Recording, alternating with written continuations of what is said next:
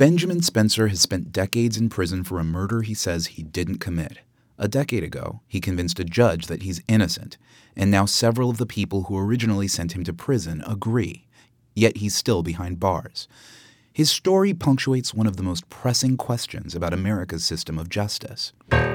When does it care about the truth? This is Radio Atlantic.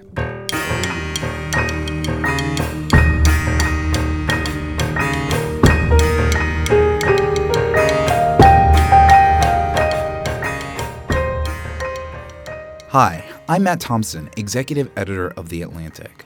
This week, we're bringing you something a bit different. The first installment of a three part series, reported for The Atlantic by Barbara Bradley Haggerty. If you listen to podcasts, and clearly you do, you've probably heard a story about someone who may have been wrongfully convicted of a heinous crime. And this story certainly fits that description.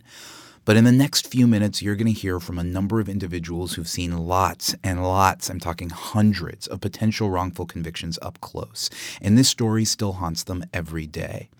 Because not only is Benjamin Spencer still in prison years after a judge declared him innocent, even if he is innocent, by the rules of our justice system, he may have no way out. Barbara Bradley Haggerty takes it from here. Passing through the front gates of the maximum security prison, you move from light to shadow, from a vast Texas sky to the windowless visiting room in the H.H. Coffield unit. What would it be like, I wonder, to awaken in this place every morning for 11,000 days? What would it be like, I think, to be the man sitting across from me behind a plexiglass window? My name is Benjamin John Spencer. Uh, my number is 483713. I've been uh, incarcerated since uh, March 26, 1987. Benjamin Spencer looks professorial in his wire rimmed glasses. He's 52 now. His hair is flecked with gray, and deep lines are etched across his forehead. He's tall and lanky and still handsome, but the man who once favored snakeskin boots and designer shirts is now consigned to prison whites. yeah, this is as sharp as I get now, this white uniform. Uh, I don't even care. I mean, I'm just at a point where I just, I, am still hopeful, uh, but at the same time, it's just like I'm stuck in a system. Spencer was convicted of killing a young white man and dumping his body on a street in the poor neighborhood of West Dallas.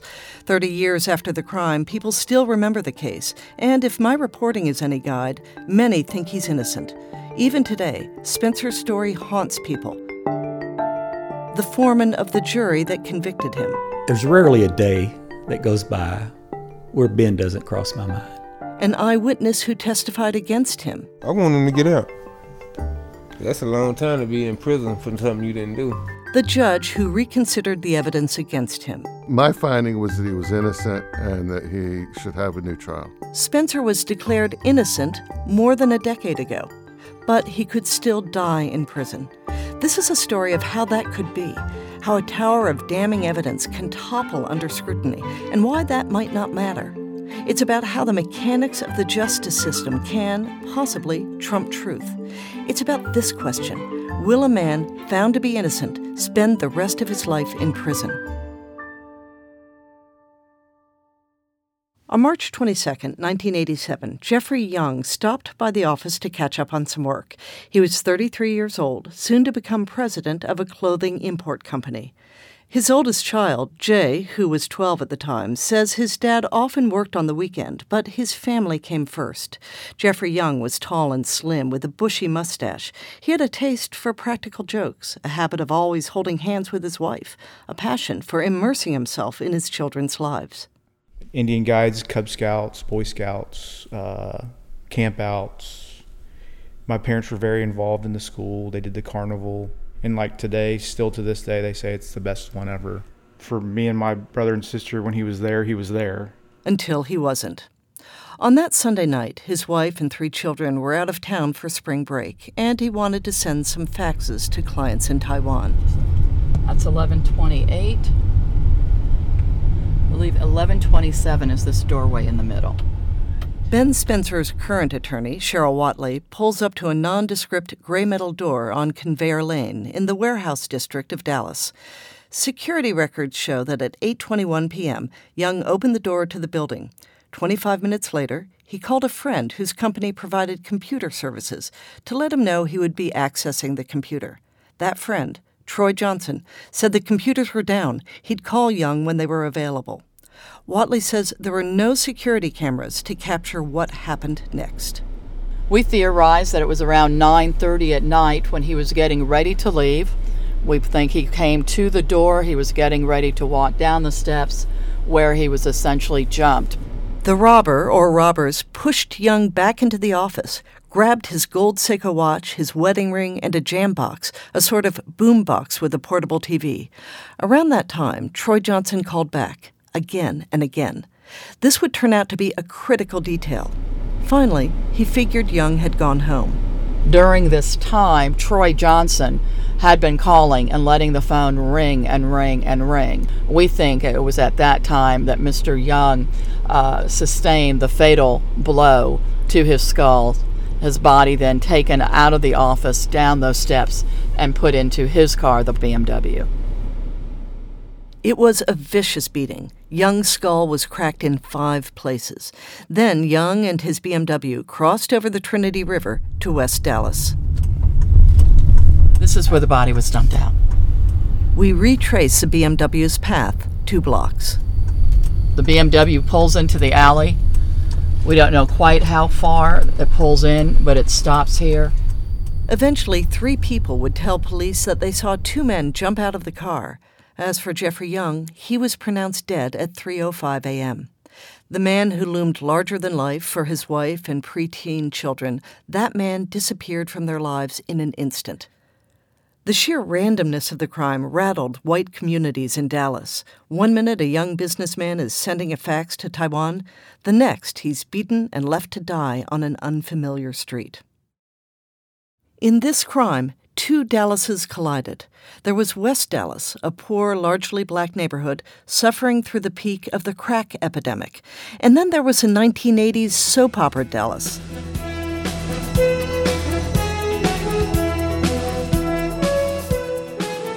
a wealthy, glitzy Dallas, a city bursting with promise and a famous football team.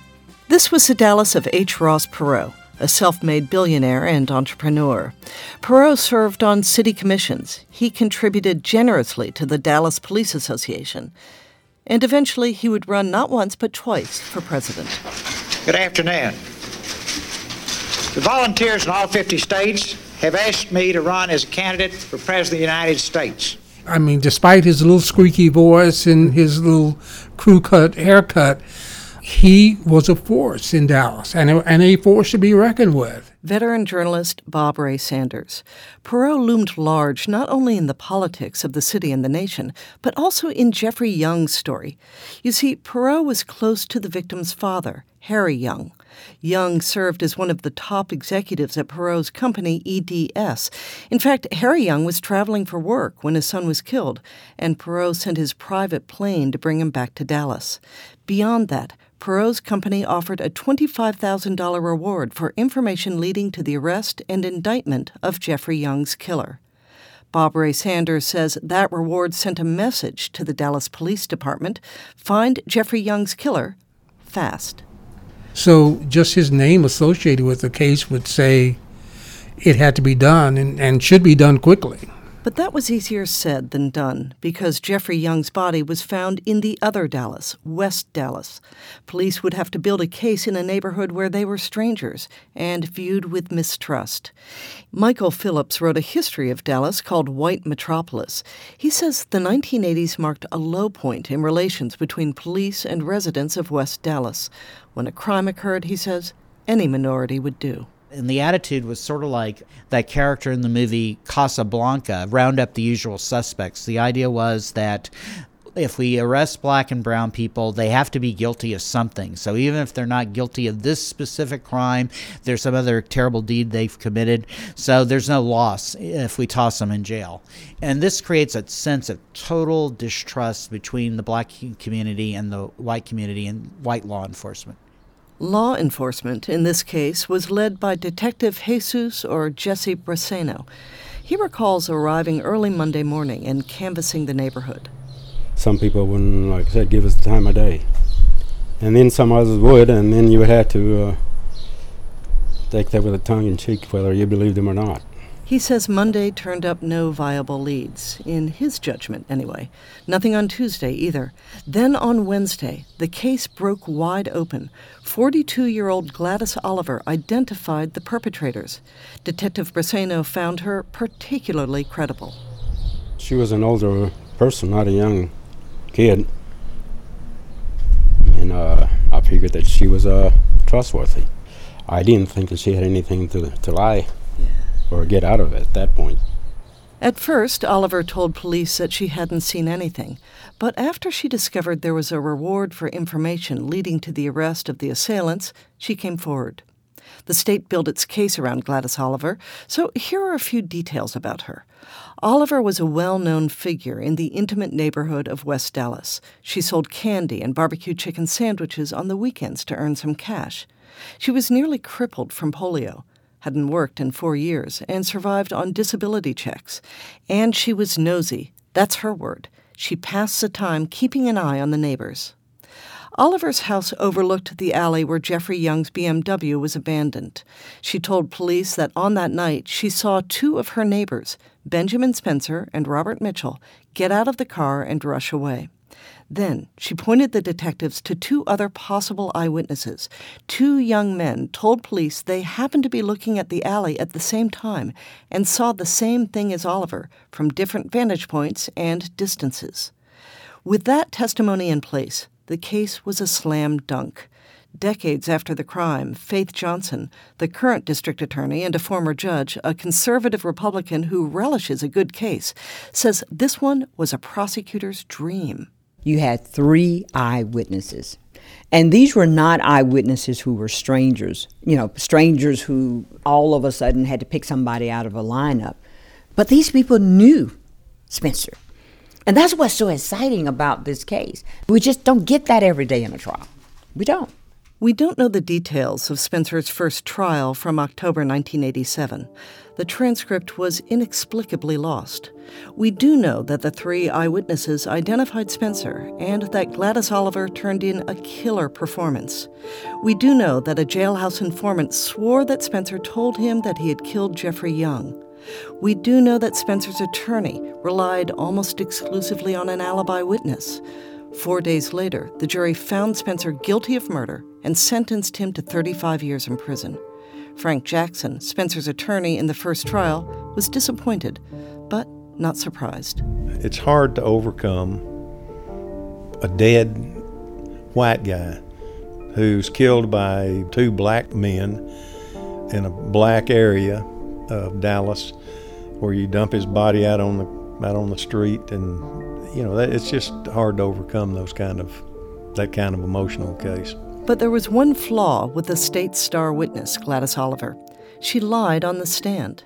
Spencer's attorney discovered that Oliver had received $580 in exchange for information she gave to Crime Stoppers. It wasn't much, but enough to merit a new trial.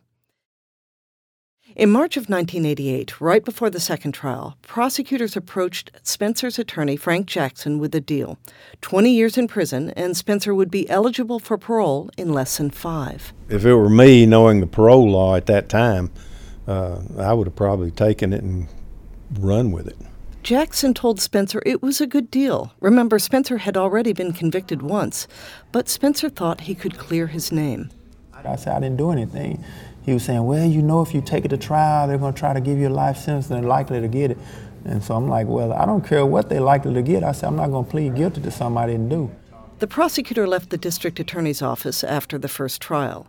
He declined to talk with me. His replacement, Andy Beach, was given less than six months to prepare for the retrial, but he had an ace in the hole Gladys Oliver. There's no question that Gladys Oliver's testimony convicted Ben Spencer. Oliver rolled into the courtroom in a wheelchair.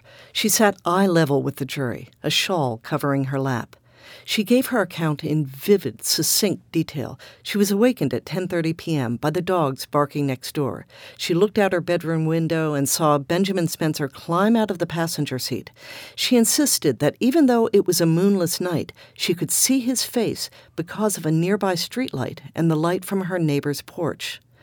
Oliver said she then put on a dress, peered out the front door, and spotted Spencer walking up her driveway. Oliver was feisty, witty. She didn't lie on the stand this time.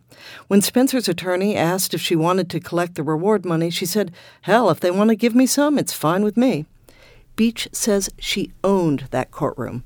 In the 25 years I tried criminal cases, she was one of the top three or four eyewitnesses of all time. Just her physical presence and uh, her ability to to clearly answer questions uh, and to stand up to cross examination, it carried the day for us. There's no question. The jury loved her. She reminded the foreman, William Allen Ledbetter, of his grandmother, the neighborhood busybody. I mean, I still remember saying, I, I peeps out my window. And I mean, it just sounded so much like my grandmother. And uh, just keeping an eye on the neighbors, and particularly the neighbors who my grandmother thought were up to no good at all times. Now, the prosecution had a problem. No physical evidence connected Spencer to the assault of Jeffrey Young. The police never found a murder weapon or any stolen property. The fingerprints lifted from Jeffrey Young's car and office did not match those of Spencer or Mitchell. Enter a jailhouse informant, Danny Edwards. Edwards had shared a cell with Spencer right after he was arrested. He told the jury that Spencer admitted to killing Young. He added that Spencer's only regret was that he didn't finish the job at the office. He told the jury Spencer said, quote, I should have killed the bitch right then and there. Cheryl Wattley, Spencer's current attorney, says Danny Edwards' testimony played a crucial role. The only story, the only testimony that you have about Ben having contact with Jeffrey Young comes from the mouth of Danny Edwards. On the stand, Edwards' flamboyant testimony often conflicted with the facts and even the prosecution's theory. Edwards said Spencer grabbed the victim by the tie and choked him, but Young was wearing jogging clothes, no tie. Edwards claimed that Spencer's accomplice was a fellow named Van Mitchell Spencer. The prosecution said it was Robert Mitchell. Most memorably, Edwards stated that Spencer was not worried about police finding his fingerprints at the office or in the car because he had rubbed his fingers on the pavement and scoured off his prints. Spencer's fingerprints were intact. District Attorney Faith Johnson says these discrepancies did not matter. We can talk all day long about about the jailhouse snitch. We can just say, "So what? He got confused, or he missed it, or what have you." But we still got our credible witnesses, and that's what we're basing our case on. For its part, the defense case was built almost entirely around one alibi witness. And here's an irony the witness testified to the most important hours of Benjamin Spencer's life, the hours when Jeffrey Young was murdered. But these hours were also the most shameful of his life. At 22, Spencer was working the overnight shift, unloading trucks. He had just gotten married. Deborah and I, we were expecting our first child. I think she was like seven months pregnant when I got arrested.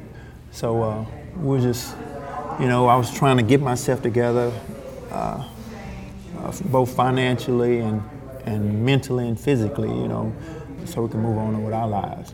Were you happy then? Yes and no. Uh, to some reason, Deborah and I, we was like, we would have good days, we would have bad days. Sometimes we would have more bad days than good days. The Sunday of Jeffrey Young's murder was a bad day. The couple argued. Deborah went to bed early. Spencer went to see another woman. Christy Williams lived across the street. She was an 18 year old high school senior, a track star headed to college on a scholarship, an acquaintance, a temptation.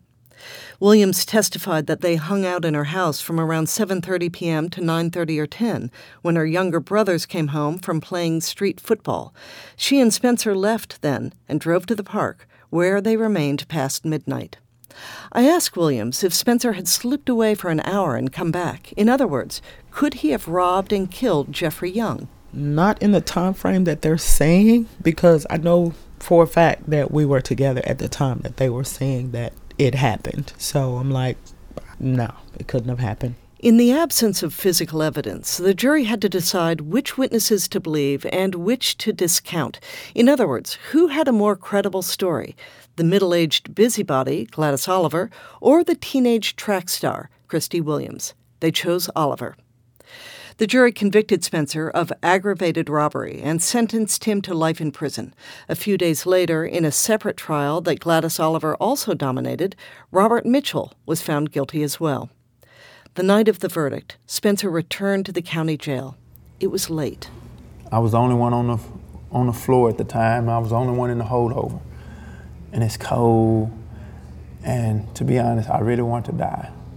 Uh, I thought about uh, committing suicide while I was in the in the holdover, and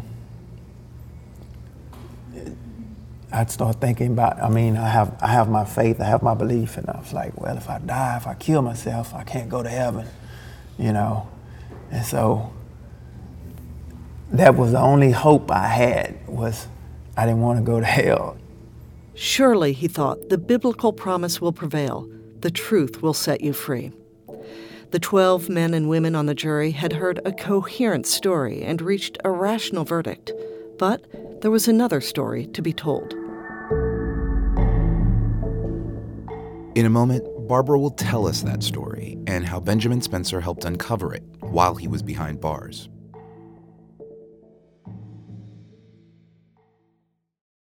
Soon after the trial, Benjamin Spencer moved into the Coffield Maximum Security Prison south of Dallas. He exchanged his designer shirts and snakeskin boots for prison whites and sneakers. Then he settled into the chrysalis years. From outside the prison walls, his case seemed to stagnate, but from within, Spencer was working, methodically gathering evidence to prove his innocence. First, he needed help on the outside. At that time, I was writing any and everybody I could think of that I thought might be able to help me. Of course, the only ones who stayed consistent in responding was Centurion Ministries. Centurion Ministries predated the Innocence Project, and at that time it was the only national group that reinvestigated cases of prisoners who claimed to be innocent. Jim McCloskey, the founder of Centurion Ministries, shows me a wall of photos of inmates he has helped free, images of lives lost, then found. Danny Brown, Toledo, Ohio, 19 years. Matt Connor, Philadelphia, 11 years. This is David Milgaard, a Canadian we free two Canadians. This is his mother, Joyce. In each, the man or woman is grinning or crying, standing on the courthouse steps after years of wrongful incarceration. McCloskey smiles as he ticks off the names of people who were exonerated because of Centurion Ministries. 61 of them so far. This is Kerry Max Cook, 22 years on Texas death row. This is uh, Mark Schand out of Springfield, Massachusetts, 27 years. This is literally when he took his first step into freedom. He's uh, jumped on you. Yeah. Oh, yeah. Just first thing he did. It was it was great. Yeah. McCloskey received Benjamin Spencer's first letter in January 1990, just a few years after he founded Centurion Ministries. The organization began as a spiritual calling for McCloskey. In 1979, after years as a naval officer in the Vietnam War and later in business, McCloskey sensed an existential void. I felt I was living a superficial, selfish, self centered life. McCloskey entered Princeton Theological Seminary when he was 37. As part of his training, he served as a volunteer chaplain at Trenton State Prison. There, he met a former heroin addict who had been convicted of murder and sentenced to life. Every time they talked, the inmate insisted that he had been wrongly convicted. McCloskey found that hard to believe. I couldn't imagine that the police or the prosecutors would ever bring to the bar of justice anything but credible and compelling evidence of guilt, or that police would lie, or that prosecutors would hide evidence of innocence. I, that, that was foreign to me, alien concept. McCloskey agreed to read through the inmate's trial transcripts over Thanksgiving break, and he came to believe he was innocent. He said, What are you going to do? Do you believe I'm innocent? I said, Well, his nickname was Chiefy. I said, yeah, I guess I'm kind of there now. He said, Well, what, what, what are you going to do to help me? I said, Chiefy, what can I do? I don't know anything about the criminal justice system. I've been a businessman, for God's sake. He said, you can't just go back to the seminary in your safe little your safe little dormitory room and, and pray for me. That's not going to get me out. He said, God works through human beings, and you're the only human being I have. McCloskey deferred seminary classes for a year and reinvestigated the case. He discovered that an eyewitness had lied, and the state knew that its star witness, a jailhouse informant, had perjured himself. McCloskey recruited a pro bono lawyer, and soon after that, Chiefy walked out of prison, exonerated. McCloskey realized his call was not to the pulpit, but to freeing the wrongly convicted. With almost no money, he launched Centurion Ministries out of his bedroom in Princeton, one he occupied rent free in exchange for running errands for his elderly landlady. And I named it Centurion after the centurion at the foot of the cross in the Gospel of Luke, who looked up at the crucified Christ and said, Surely this one was innocent. That's where the name comes from. For the first few years, McCloskey worked with a handful of volunteers in relative obscurity. Then, in 1986, Centurion won freedom for a man who had been convicted of rape and kidnapping. The New York Times covered the story. 60 Minutes followed with a profile of McCloskey. Letters began to pour into his landlady's house. So here's this woman, 85 years old. Letters are coming in from convicted murderers and rapists all over the country. And she said, Jim, who are these people? Are they going to come and get us? Oh, the poor lady. You know, Texas State Prison. oh, San Quentin Prison. you know, they would pour in to her home at 72 Library Place. So when Spencer sent his first letter, Centurion was receiving more than a thousand requests a year. They sent back a boilerplate response informing Spencer that they were swamped, but they invited him to write back. And so I was like, man, they'll probably never get around to my case. But the people, the volunteers who would write back to me, you know, it was kind of a glimmer of hope. Well, maybe, maybe. It was a long shot. The group could handle only a handful of investigations at a time. McCloskey says that's because most of Centurion's cases do not involve untested DNA evidence, that forensic magic bullet that can exclude and exonerate one person and point decisively to another perpetrator. This was a non DNA case, and I knew from the get go that there was a lot of work to be done. If they accepted Spencer as a client, Centurion investigators would have to start from scratch, knocking on doors, tracking down new witnesses and old ones, trying to find exculpatory forensic evidence, hiring lawyers, and asking a judge to look at the new evidence. All this took time and money, usually more than $100,000 per case. So, to concentrate on the most deserving and winnable cases, McCloskey had developed a rigorous screening process. First of all, we start corresponding with the inmate and we put the inmate to work answering a lot of questions. Spencer's 14 page autobiography, penned in small, precise handwriting, details a modest but stable childhood revolving around family and the Church of Christ. His mother cleaned houses and ran the youth ministry at their church. His father worked on the assembly line at General Motors and preached when the pastor was away. Spencer thought he'd follow in his footsteps.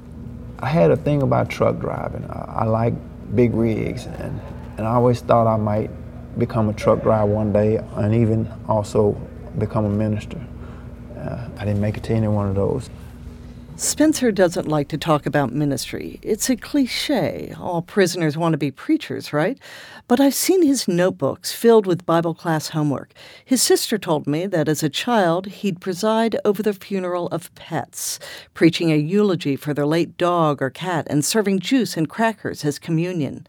In the middle of 11th grade, Spencer's parents divorced, and his mother and four siblings moved from the Oak Cliff neighborhood to West Dallas, which he said had a bad reputation. I was pretty much a loner, Spencer wrote in one of a half dozen long letters he sent to me over the summer. He graduated from high school. He didn't join a gang, didn't use drugs.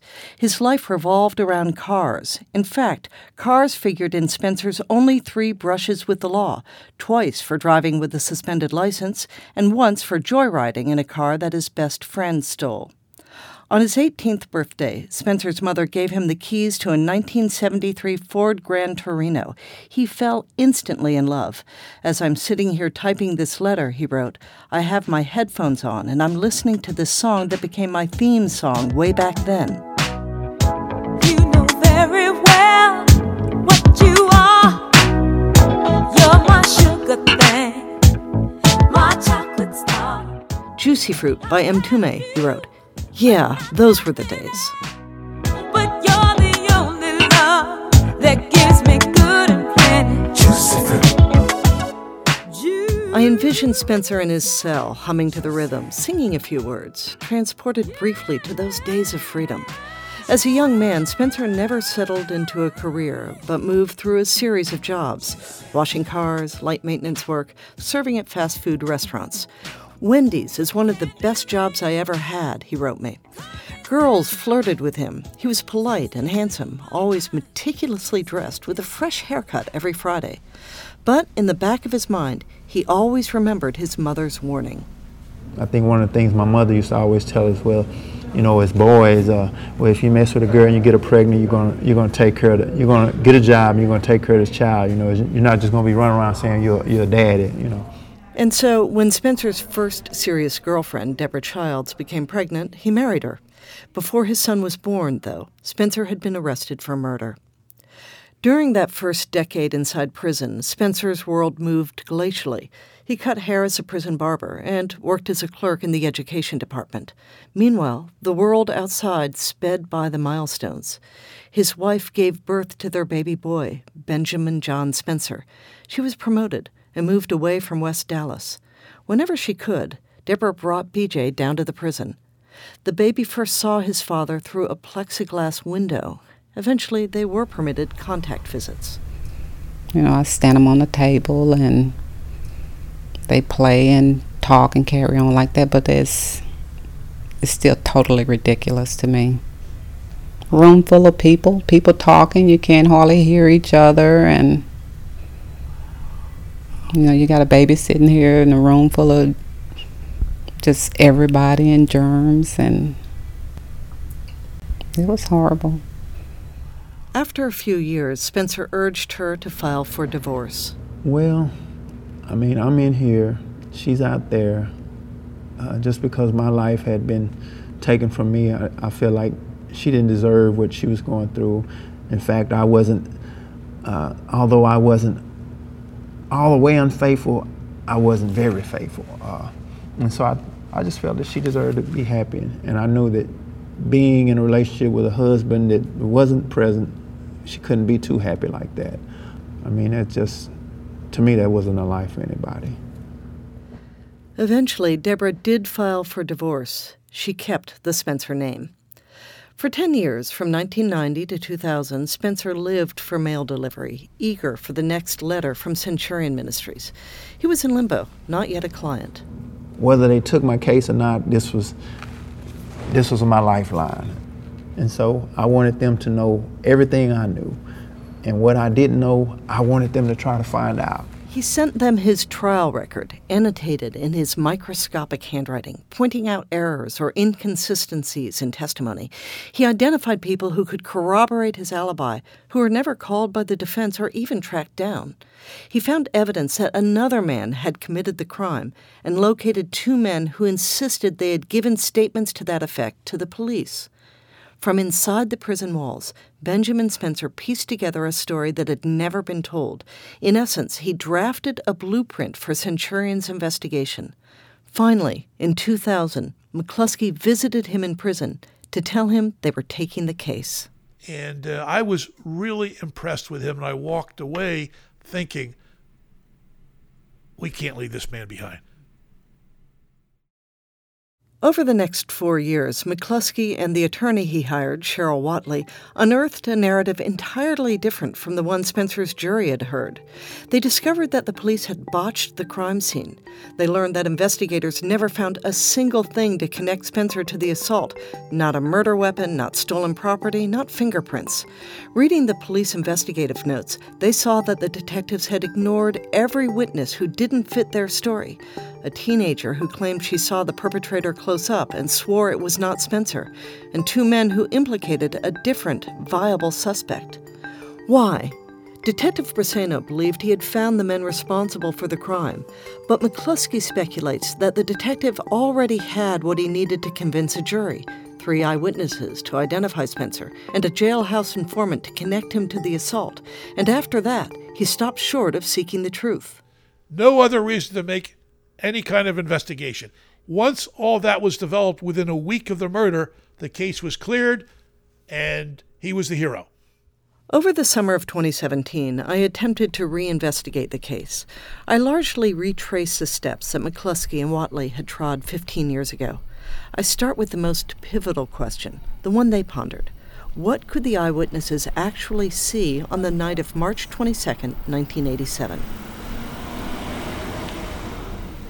Just past 10 p.m. on a sweltering June night, Cheryl Wattley and I have positioned ourselves in Gladys Oliver's yard. You'll remember she was the government's star witness.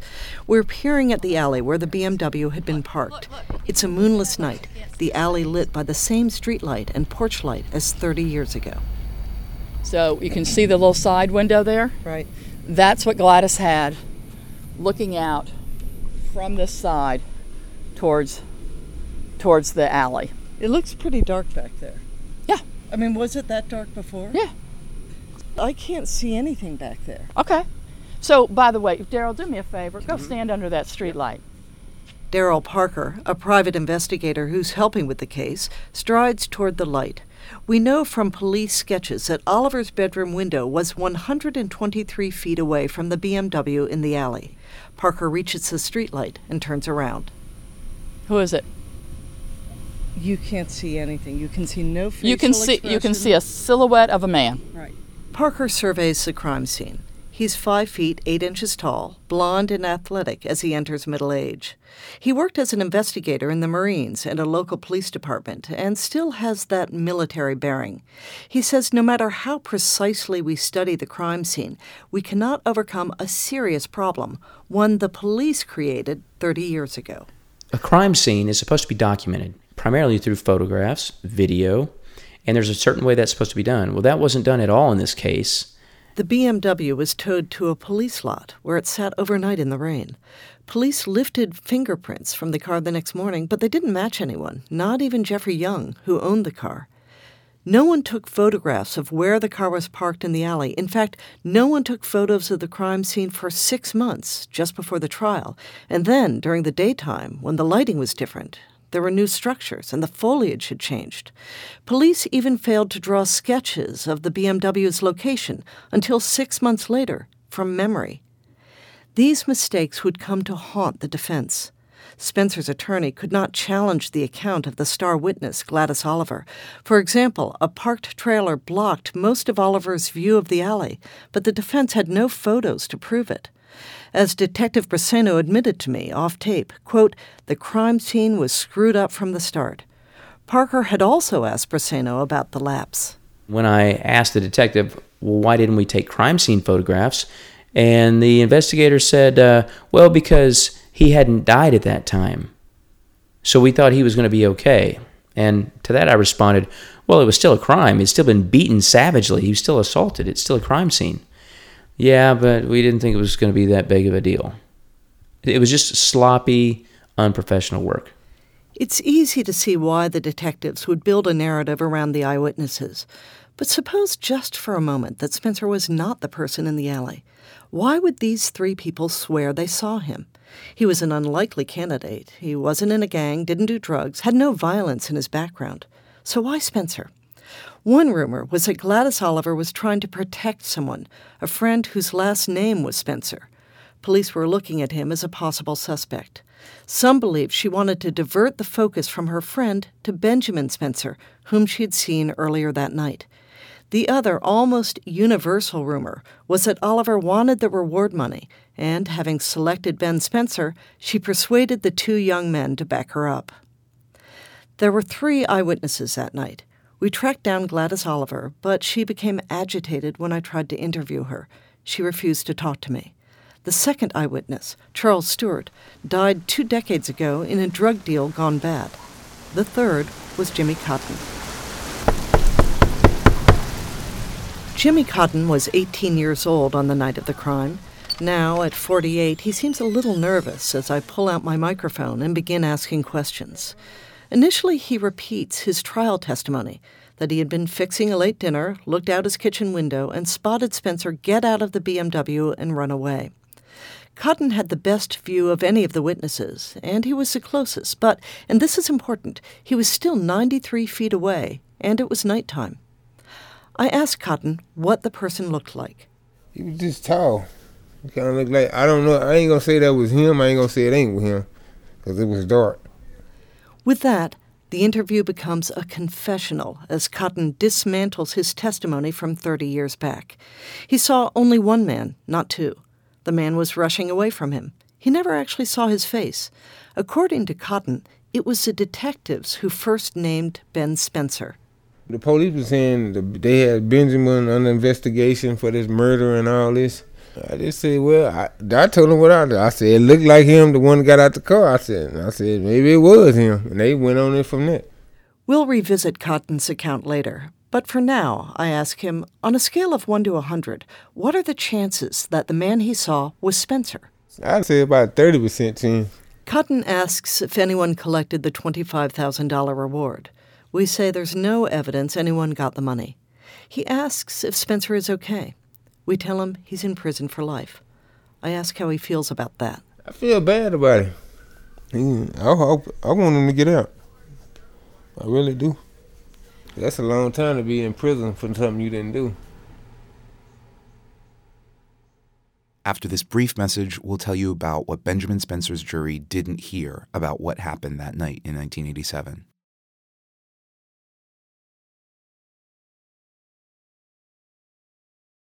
In the courtroom, a jury sees through a glass darkly that portion of the evidence that tells one coherent story. Early on, the detectives began to shape the state's narrative. They believed anyone who supported the case against Ben Spencer and seemed to ignore anyone who didn't. One witness they ignored was Sandra Brackens, then 14 years old, whose house abutted the alley. According to the police reports, Brackens talked to detectives just hours after Jeffrey Young died. She gave one of the most detailed descriptions of the perpetrator, the same account she tells me today, three decades later. Bracken says she was sitting on the porch around 10:30 that night, talking on the phone, when she saw a man run by. He came running right here. They cut across here, and he went down that way, and then he went up the street. So at one point. So you were about 20, maybe 20 feet away from him? Is that 20 feet? I don't know how many. What do you think? That's close. Yeah. Don't you think that's close? Yes. We sit down inside her house. She says she didn't recognize the man, but she recalls details about him. He had on um, dark pants, like a dark jacket. It almost sounded like he had on, like I'm gonna say church shoes, only because of the sound when you know when he was running. And he had the the jam box. He had this big silver jam box. That fact, which he told police that first day, had not yet been made public. Brackens didn't see the man's face, but as he ran under the streetlight, she saw he had a dark complexion. She knew Benjamin Spencer. He has light skin. He don't. He wasn't even as. Didn't appear to be as tall as Ben. He didn't appear to be as thin as Ben. But Ben wasn't Ben. You're sure? Positive. Thousand percent positive it was not Benjamin. Bracken says she told all this to Detective Briseno the first day, but Briseno didn't believe her. He told Daryl Parker that she might have been, quote, one of those crack whores. When I tell her that, Brackens has to fight back tears. The comment galls her, as does the assumption by those in the other Dallas that she, or any teenage girl in West Dallas, would probably be a crack whore. Bracken says she's never taken drugs. She doesn't even take Tylenol. And when she was a 14 year old student in junior high, she was taking high school classes. More puzzling still, Spencer's defense attorney never called Brackens as a witness. Frank Jackson remembers the girl as being hostile, but Brackens says that she offered to testify. In fact, she testified in the trial of Spencer's co defendant, Robert Mitchell. Whatever the reason, the jury never heard her story. Brackens knew all three eyewitnesses, and she recalls confronting Charles Stewart, the one who's dead, about why he accused Spencer. That man told me. He told me that they lied. He told me that. Because later on, and I asked, why y'all why y'all lie on them people? He was like, Man, we was trying to come up. So basically, for reward money. He told me that. What did you think when he said that to you? I was teed off. It's like again, that's somebody's lives that y'all for a few dollars, really? The jury didn't hear this next part either. A few minutes after the man ran by, she, her brother, and Robert Mitchell heard that there was a car in the alley and went over to see it. She says she knows exactly where the car was parked. The car was actually right here. It's like right here. Right here, where these bushes are. Yes. But it was parked in the alley right there. Do you think that, that Gladys could have seen the car? I don't. Not from a window. Not from. Unless she was standing in the backyard. I think it would have been hard to see that. But the police never asked her about any of this, a critical detail that would have been helpful to the defense. Now, let's stop for a minute to consider the choices the detectives made as they built their narrative. They discarded the testimony of Sandra Brackens, who says she saw the perpetrator close up, and credited Jimmy Cotton and Gladys Oliver, who were much farther away. They also didn't believe Christy Williams, the alibi witness who insisted Spencer could not have assaulted Jeffrey Young. Instead, they leaned on the word of a career criminal, Danny Edwards, the jailhouse informant who said he heard Spencer confess. Daryl Parker and I pull in front of a pink boarding house in West Dallas, the last known address of Danny Edwards. Edwards had recently been released from prison. He's been in and out of jail for half his life. Edwards shared a cell with Benjamin Spencer right after he was arrested. As you'll recall, Edwards swore in court that Spencer had admitted to the crime, and that testimony was the only thing that connected Spencer to the assault. Now, Edwards tells us the backstory to that testimony. Here's his account that Jesse Briseno and some other detectives took him to a room in the basement of the jail. That the police had heard that he had confessed to Jeffrey Young's murder and that Spencer was the one who had given him up. No, Edwards countered. Spencer confessed to me. I just went off the handle. I said, well, it's okay. This way it is. Some have them, like we whoop somebody on the tank. Okay, my word against yours. You say I did it, you did it. That's how it started out. But when I realized it wasn't even like that, I, he didn't do it, and, and I saw the it, I, I, I, I checked it, but it was too late. Edwards says that's how the game is played. You accuse your cellmates of a crime to win a lower sentence for yourself. That's, that's in jail and prison. The best, better liar, better fighter wins. In this case, he was facing 25 years in prison for aggravated robbery. His sentence was reduced and he walked out of jail in just over a year. Edwards says he pieced together what happened to Young by picking up on the questions the detectives asked him. He telling me what to really say. He filling in the blanks. You know, you So you were just kind of making up details. yeah, making up what they throw out to me. I can make it up. You can tell. You can say anything to me. I can take it and make it better than what you said. I point out that he's told lies before, under oath. Why should we believe this story? I don't, frankly, I'm gonna be honest. I don't care, man. I'm just. You ask me a question, I give it to you. If I was gonna lie to you, I wouldn't even talk to you. It'd be senseless. They were different when I was young. They were forcing us, saying you killed him. He's saying you killed him. You know, that's different. But that shit's over with. Can I ask you, do you think uh, Ben Spencer's innocent? Yeah, he didn't do it. In my heart, he didn't do it. You know, he just he lied on me and I lied on him. That's that's what it is. What it is. You know. The math is getting interesting. Of the four people whose testimony put Spencer in prison, two, Cotton and Edwards, have backtracked or recanted entirely on tape. Charles Stewart is dead. Only one, Gladys Oliver, has stuck to her story, or so I assume, since she wouldn't talk. I wondered how Jesse Briseno, the lead detective who retired years ago, would view these developments. It takes us three visits to his home to finally buttonhole him. Here he is. How you doing, Miss Briseno? Briseno, a trim man with thick white hair, gives my microphone a wary glance and shoots Parker, a fellow investigator, a look of betrayal. He says he felt no pressure to close the case quickly, and they investigated thoroughly. Was it police practice, I ask, to tell a potential witness the name of the suspect and details about the investigation? Well, it all depends on uh, you know where you are with the investigation and uh, who the person you're talking to. You don't want to lead them into uh, making any false statement, so no, you don't really tell them that. A couple of people, Danny Edwards and and uh, Jimmy Cotton, f- thought that the police had given them the information and they just kind of signed the affidavit after the police had given them the information about no, Ben. we don't work that way. Yes, there you go again. Lies. It's lies. We don't give them the information. We ask them the information. Anyway, Briseno says, why would you want to believe them now? He's right, of course. Investigators tend to believe contemporaneous testimony before a person has a chance to rework his story. Perhaps Jimmy Cotton was not suffering pangs of guilt.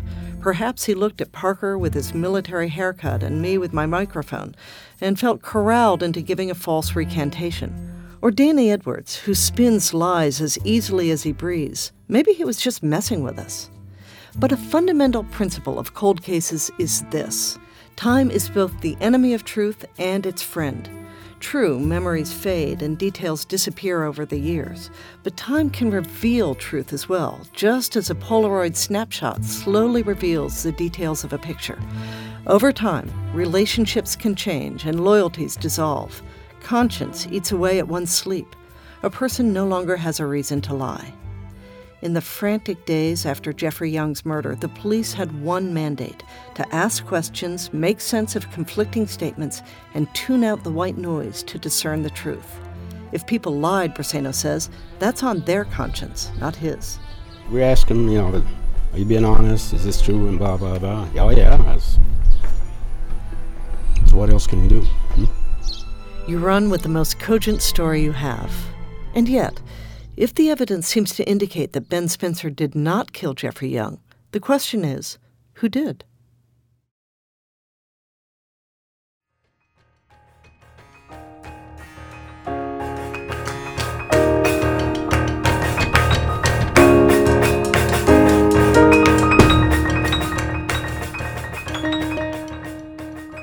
That's it for part one of this story, but there's a lot more. In part two of this series, Barbara investigates another theory, one that Benjamin Spencer's jury never heard, about who might have murdered Jeffrey Young. This series was reported by Barbara Bradley Haggerty, produced by Kevin Townsend, and edited by Libby Lewis, Kevin Townsend, and myself, Matt Thompson. No Way Out is adapted from a story that first ran in the January February 2018 issue of The Atlantic. That story was edited by John Swansburg and Denise Wills. Thanks as always for listening. Till next time.